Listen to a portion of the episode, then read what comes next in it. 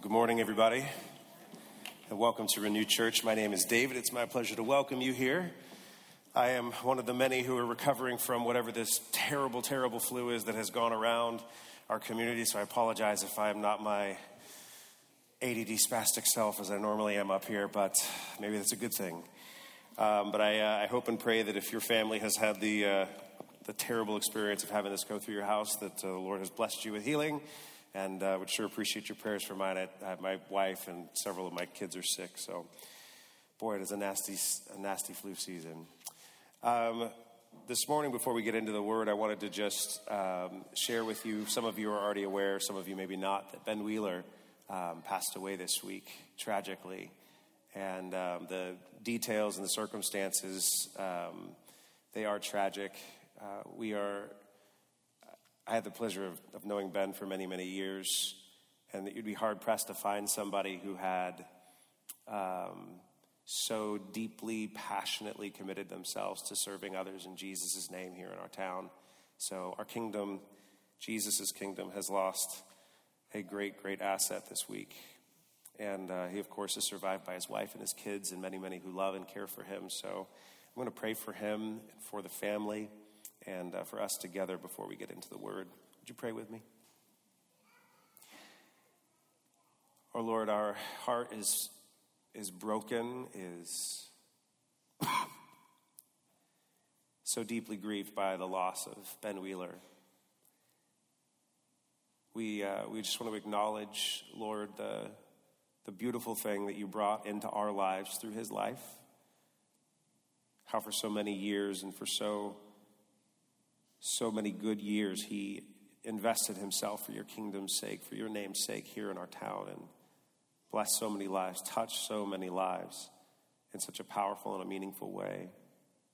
And now, Lord, we turn to, to you and to your throne of grace for comfort and help in this deep, deep hour of need. And we pray for Kate and for the kids, and for the family, and for so many who have loved Ben for so long and who are, are right now um, in a world of hurt, really trying to understand and to process. And we pray that you, the God of all comfort, would bring peace and would bring comfort, would bring strength, would bring uh, each breath as it's needed, Lord, in this new season, in this new reality, in this new paradigm.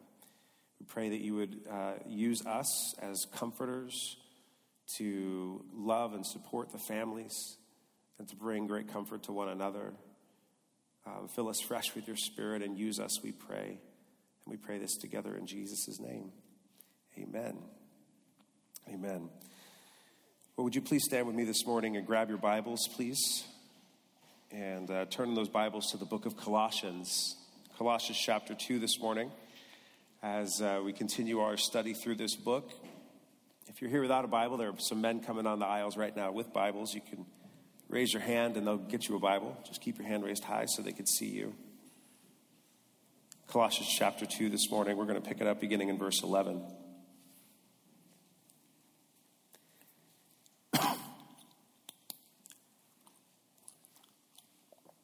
Where it reads like this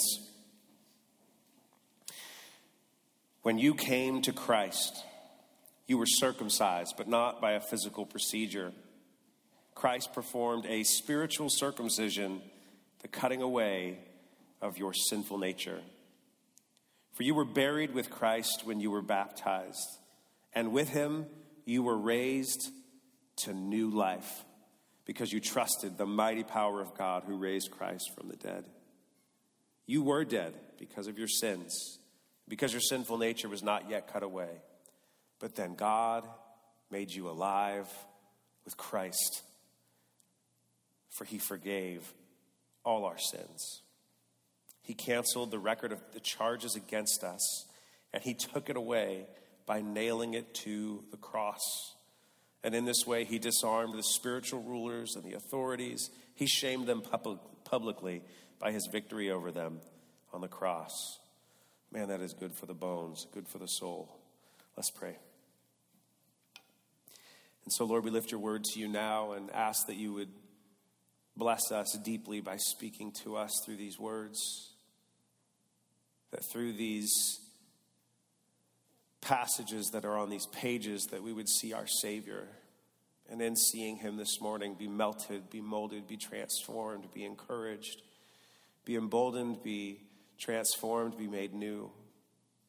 Lord, as, as we continue to learn from what it is that your Spirit had to say through Paul to this church in this letter, pray that you would continue to inspire true Christian growth and maturity in each one of us. And that today would be a truly supernatural day of experiencing the presence of our Maker as He graciously, lovingly, powerfully touches each one of our lives. Give us ears to hear what your Spirit has to say. Give me lips to speak. We pray this together in Jesus' name. Amen. Y'all can have a seat.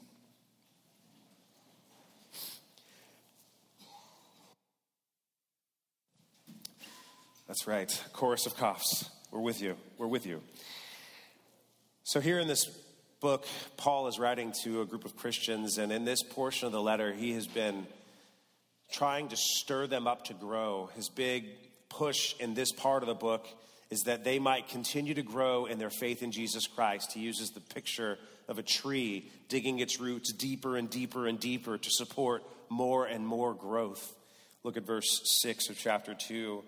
We see Paul writes, he says, And now, just as you accepted Christ Jesus as your Lord, you must continue to follow him. Let your roots grow down into him and let your lives be built on him, and then your faith will grow. It will grow strong in the truth that you were taught, and you will overflow with thankfulness.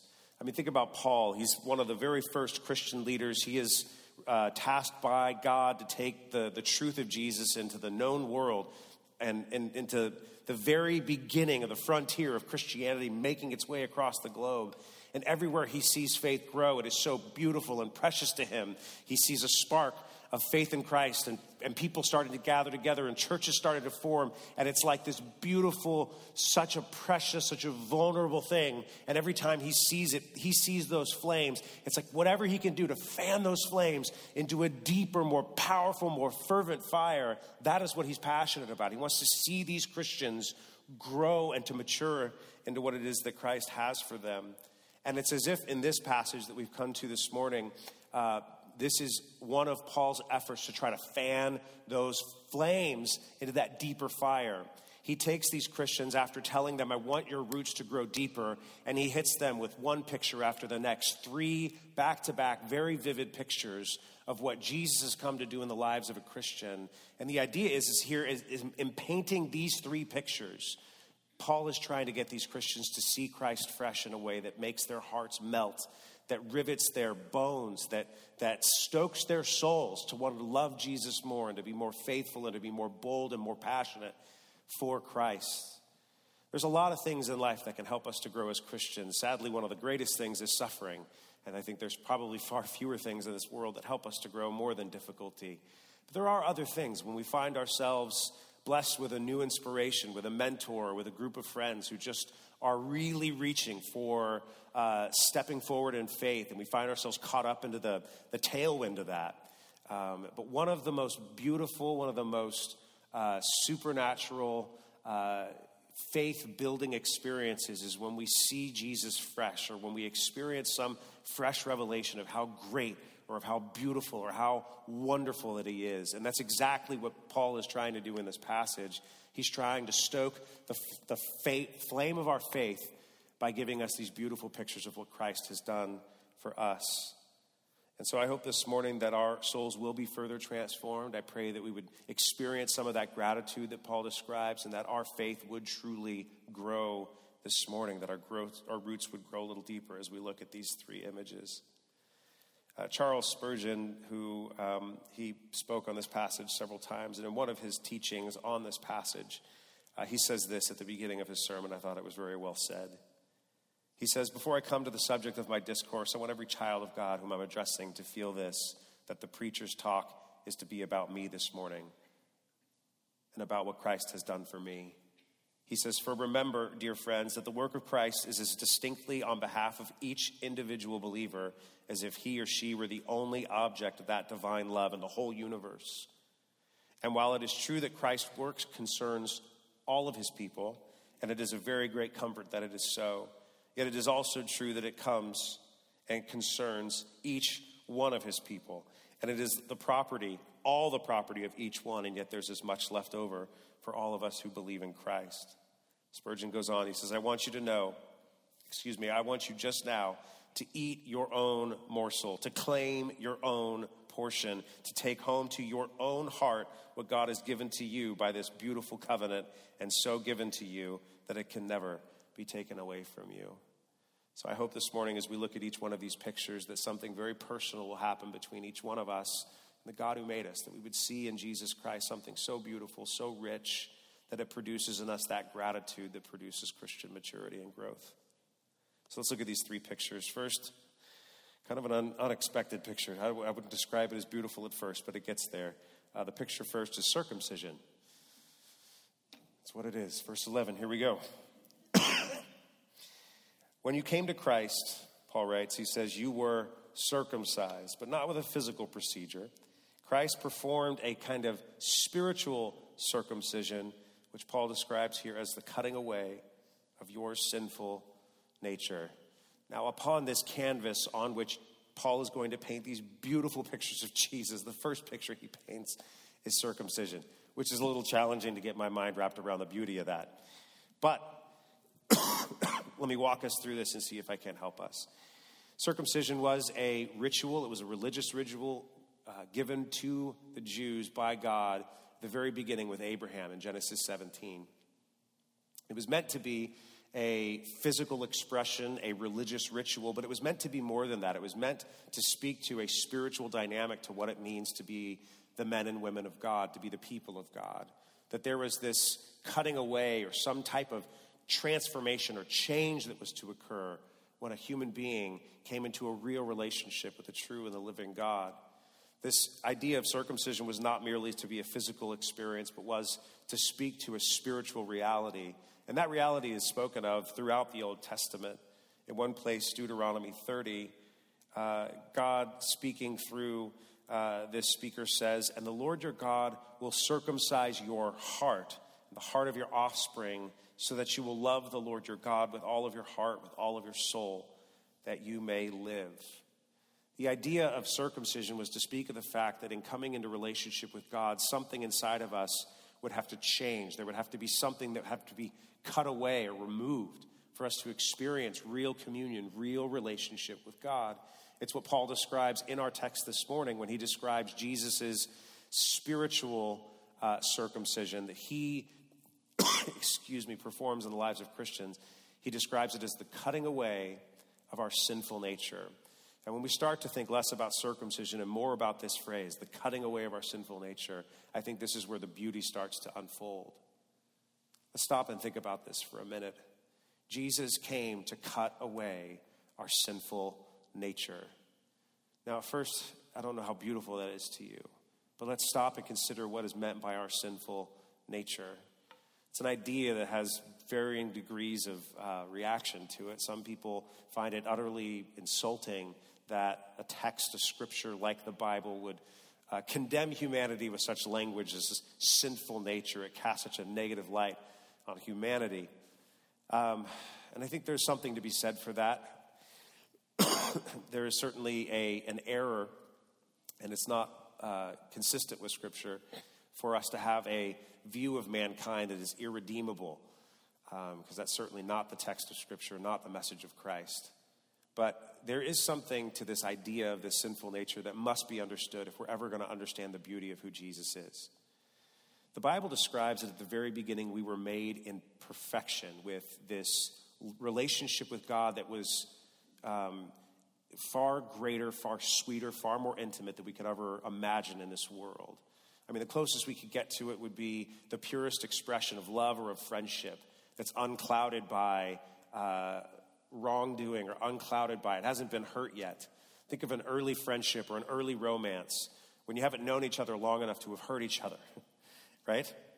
Um, there's something about our relationships at the beginning, we find a way to fake it until we, you know, break it. But in those early stages of a relationship, it's just, it's, it's delight, it's, it's, it's joy, it's sweetness, it's, it's, it's a net positive in our life with no uh, with no negative influence. And it's just this thing of beauty, but then it fades ultimately because we're human and we fail each other. But that uninhibited, that beautiful, sweet, intimate friendship, relationship, romance, that experience is the kind of relationship we were meant to experience with God for eternity. Until, of course, we failed and we rejected that relationship. We threw off God's authority. We spurned his love. And in doing so, we broke the world. We broke our reality. The whole world fell and we fell. And in that fallenness, we experienced a kind of cosmic brokenness, a brokenness inside of us that is unmistakably there. Um, when, when, the Bible describes our sinful nature, it's not just talking about our propensity to doing the wrong thing. Um, we're all tempted at times, we're all prone to weakness. But if we stop and think about the true enemy within us, we start to understand more and more the, the desperation of our state.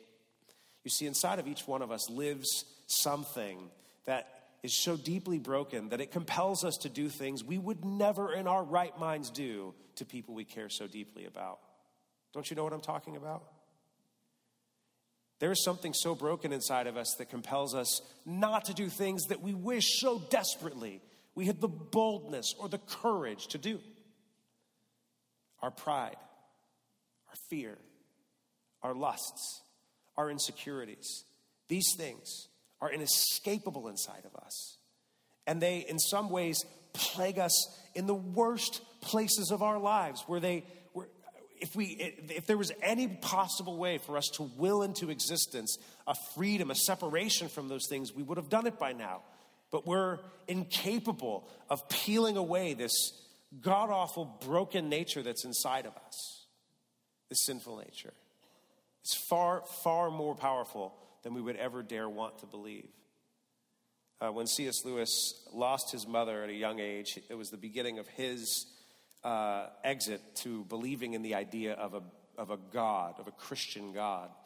Um, as a young man, he spent most of his life trying to avoid the idea of God um, and you know, found himself pretty frustrated at the existence of the world, just very, very um, excuse me, angry at the fact that the world seemed to be such an unjust place.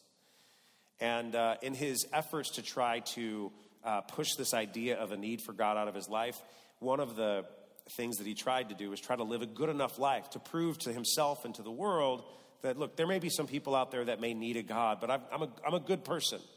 I don't need this idea of God. I'll read to you from his autobiographical sketch in his book, Surprised by Joy. He says that an attempt at complete virtue had to be made. So, for the first time, he says, I examined myself with a serious practical purpose, and what I found there appalled me. A zoo of lusts, a bedlam of ambitions, a nursery of fears, a harem of fondled hatred. He said, My name was Legion. You see, in his efforts to try to push away the idea of needing a God, he thought, I can prove to myself that I don't need a God by just living a good life. And the problem is, is that if we will pay close attention to the lives that we live, we will be appalled at what we find.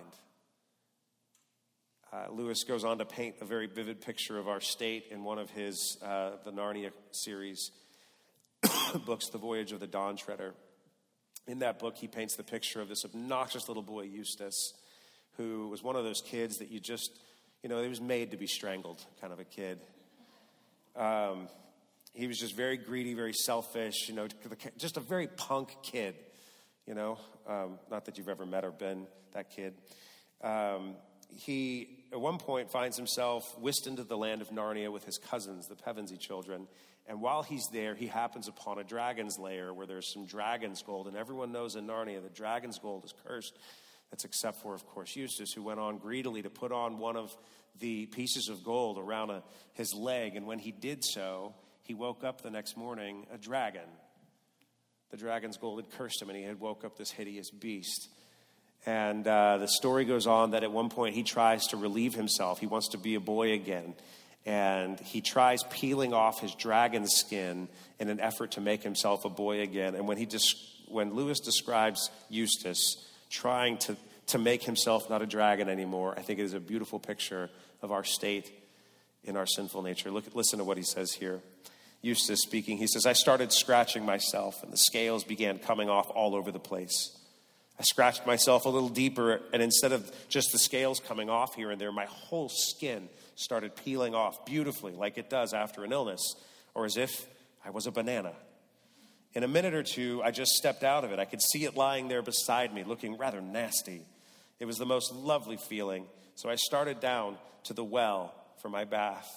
But just as I got to put my feet in the water, I looked down and saw that they were all hard and rough and wrinkled and scaly just as they had been before.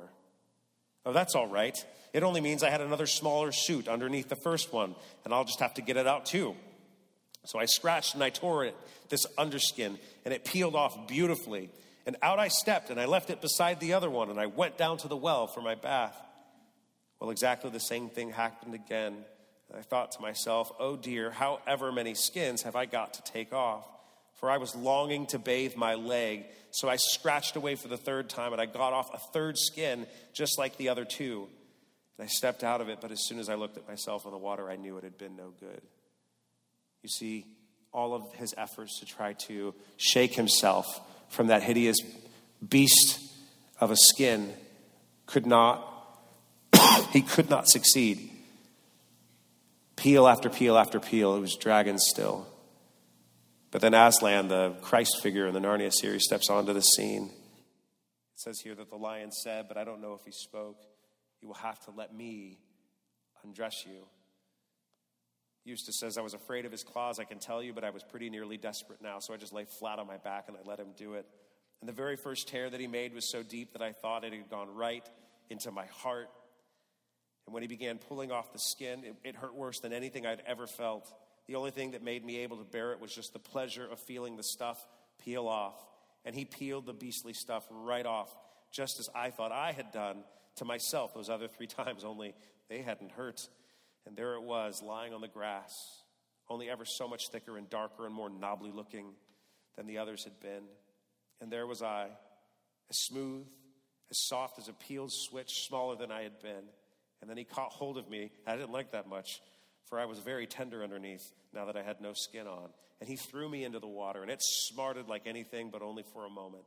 And after that, it became perfectly delicious.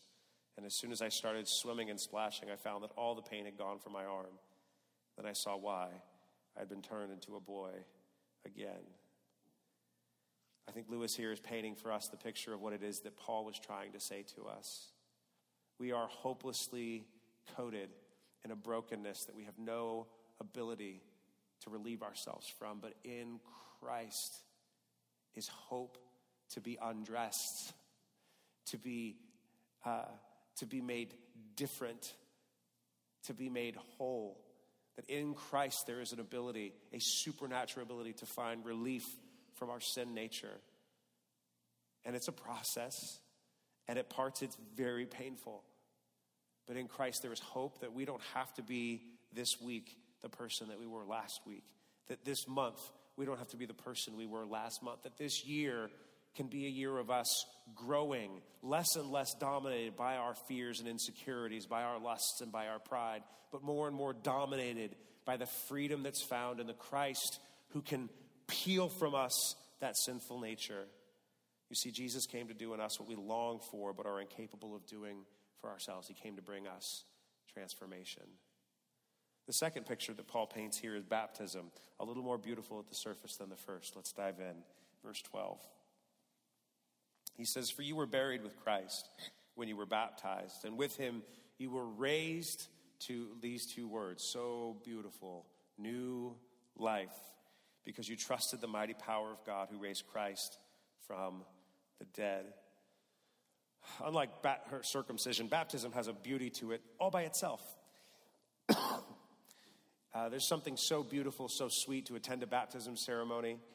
Um, as a church family, we uh, have a, a rhythm of going down to the river, and there, men and women, boys and girls, will follow Jesus as he followed his father's uh, command into the water to go and to stand before the community of this church and to identify with Jesus publicly and to say with their physical presence that they want to follow the Lord their God with all their heart, their soul, their mind, and their strength. And there is something so beautiful about that to see these lives stepping into that water to say, I want to identify with Jesus. Baptism itself is a picture. It is a picture of what Jesus did for us and what Jesus wants to do in us. It's a picture of what Jesus did for us. In baptism is pictured as Paul describes here Jesus' burial and that Jesus went to the grave for us. Jesus lived a, a beautiful life, but he died a very gruesome death and was literally physically buried in the ground. And we, when we go into those baptismal waters, identify with Jesus and what he has done for us and dying for us.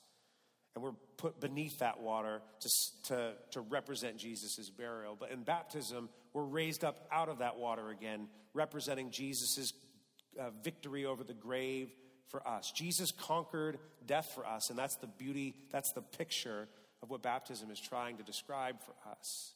I love how the song tells it in Death in His Grave. I'll read the lyrics to you. Though the earth cried out for blood, satisfied her hunger was. Billows calmed on raging seas, for the souls of men she craved. The sun and moon from balcony, they turned their head in disbelief, as precious love would taste the sting, disfigured and disdained. So three days in darkness slept the morning sun of righteousness, but rose to shame the throes of death and overturn his rule. Now, daughters and the sons of men would pay not their dues again. The debt of blood they owed was rent when that day rolled anew.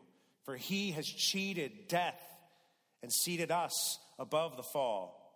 In desperate places, he paid our wages one time, once and for all. On Friday, a thief, on Sunday, a king, laid down in grief, but arose with the keys to hell on that day, the firstborn of the slain, that man Jesus Christ, laid death in his grave.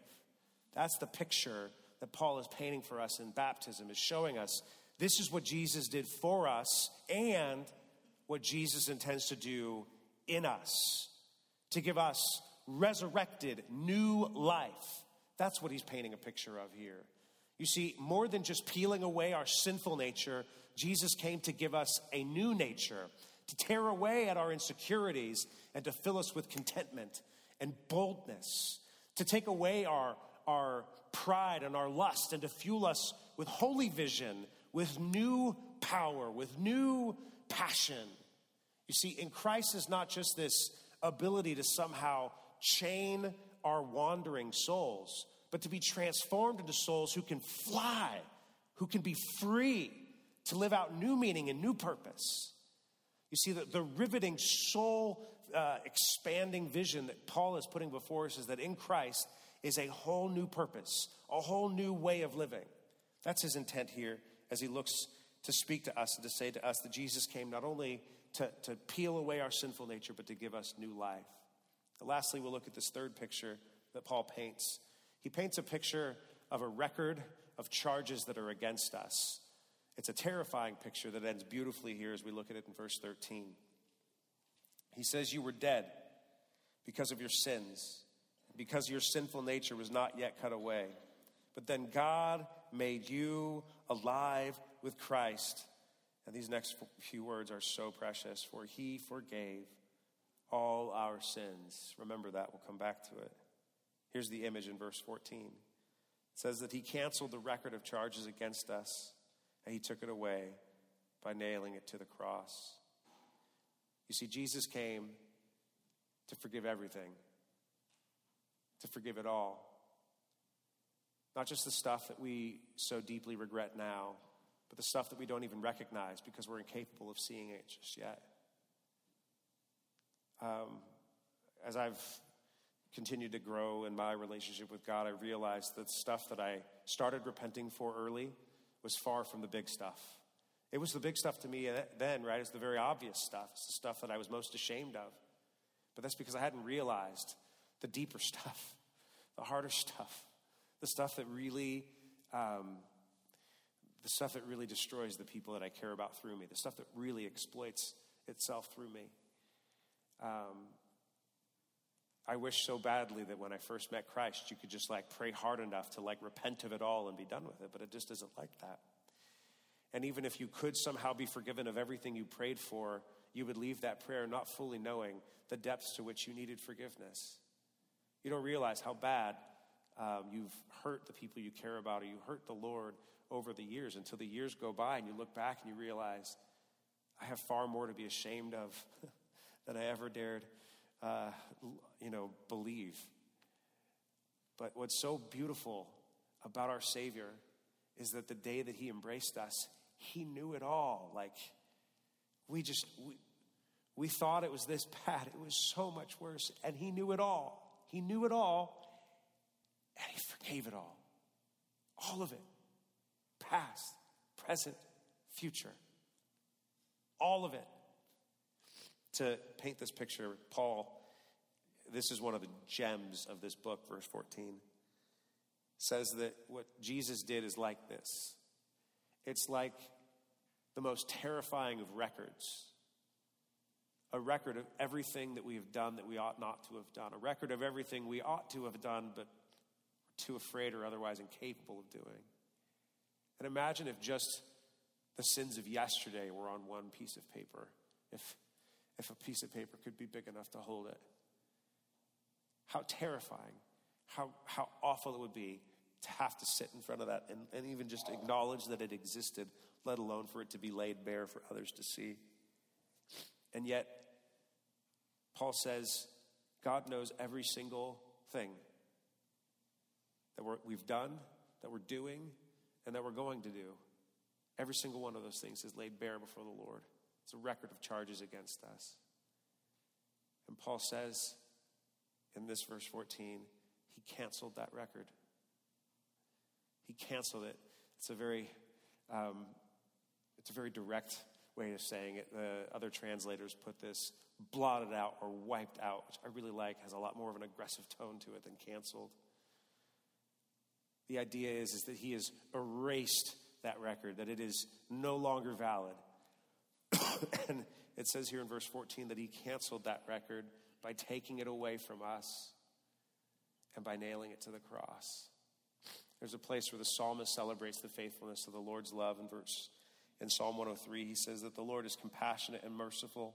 He's slow to get angry. He's filled with unfailing love.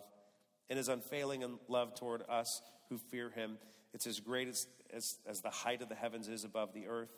For he has removed our sins from us as far as the east is from the west. You see, this is something that uh, I don't know that we'll ever understand until the other side of this life. But um, Jesus fully paid for every single one of our sins to the degree that now, when God sees us who have placed our faith in Jesus, He no longer sees our sin, He sees the perfection of His Son. I don't understand that. I, I know my own sin, not nearly well enough, but I know it, and I can't forget it. I, I would love to. I'm really good at forgetting a lot of things. I can't forget some stuff. Some stuff just sticks to the bones and it hurts, and you kind of live with it for the rest of your life. But though that's how we see ourselves, it is not how our God sees us. I don't get it. It doesn't make sense. It would make far more sense for him to hold this stuff against us or to be more suspect of us as we continue to fail. But when Jesus Christ went to that cross, he didn't just die for the sins that we have apologized for. He didn't just die for the sins that, for which we're now ashamed. He died for all our sins, every single one of them. In Isaiah 53, my probably, I don't know, it's probably my favorite. There's that line All of us, like sheep, we've strayed away. We left God's path to follow our own. And here it is. Yet the Lord laid on him the sins of us all. Just poured it out, the whole of it, all of it, all of it.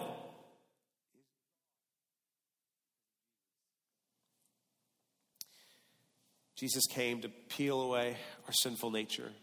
It's a process, and in parts very painful, but it's a reality and a hope. He came to give us a new nature, a new life, filled with resurrection power to be new people, new purpose, new passion. And he did so by taking all our sin. I hope and pray this morning that this has been a blessing for us, that we would leave here this morning melted a little more, transformed a little more, a little more grateful. I hope that this morning our roots have grown a little deeper as we've, as we've stopped to think about the beauty of what it is that Christ has done for us. In a moment, we're going to uh, enjoy communion together. Uh, it's a fitting way to spend some time here at the end of our service. Uh, the elements representing Jesus' body and his blood, the bread and the cup are going to be placed at these tables to your left and to your right. And uh, when you have a moment here, I'm going to invite the worship team to come forward as I pray. As they do, when you have, uh, when you would like, you can get up out of your seat, you get the communion elements, come back to your seats. We'll take them together. But this morning, we'll get a chance to remember our Savior uh, directly through the beautiful uh, sacrament of communion. Let me pray for us. Father, it is a a holy and a precious thing to think about our Savior today. It's a wonderful, it's a beautiful thing to think about His love, His faithfulness. Thank you this morning, Lord, for your grace that is greater than all of our sins. That in you we have hope that uh, what we could never do for ourselves, you can do in us and making us new people, new men, new women. We do have a sin nature, and we need a Savior. We need someone who can peel away that, that itchy skin and truly help us be done with it. So, Lord, we just invite you to do that work this morning. Invite the hand of God to come and appeal from my life, from our lives those things inside of us which are broken, which are flawed. Lord, we invite your resurrection power to come and to fill us with new passion, new vision, new character, new nature. That this week would be a week of newness, of newly pressing forward, newly pressing in, newly digging deep, newly moving forward. And Lord, above all, we thank you for your forgiveness. What a beautiful, delicious word to be forgiven, to be free, to be released, to be brought back, to be made whole, to be given peace again. We thank you for your forgiveness. As we turn now to the communion table, would you help us individually now to remember our Savior as we spend this time considering Him? We pray this in Jesus' name.